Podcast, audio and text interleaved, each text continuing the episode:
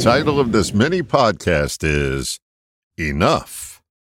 Recently, I was thinking about a test answer that the late Dr. Dave Dobson gave during an oral psychological evaluation he was given when interviewing for a job.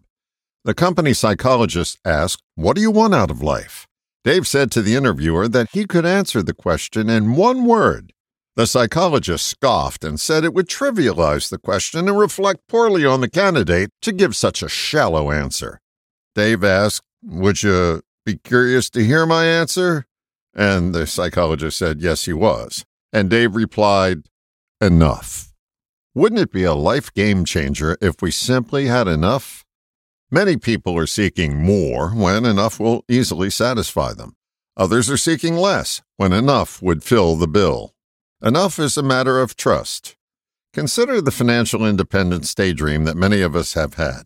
It's usually comprised of having tons more than we need. My guess is the reason for wanting more is to build a cushion in case we begin to lose that heightened position. The real focus here is on loss, not gain.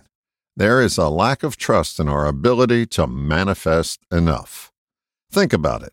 We employ trust every day we trust that our car, which is made up of countless moving parts, will get us from point A to point B without them coming unhinged. Outside of physical emergencies, we trust the part of us that regulates our heartbeat and breathing will continue to pump enough blood to give us air without us requesting more than we need. Yet, most often, we fail to trust anything that doesn't fit inside our intellectual box. Your imagination is too big for your intellectual capacity.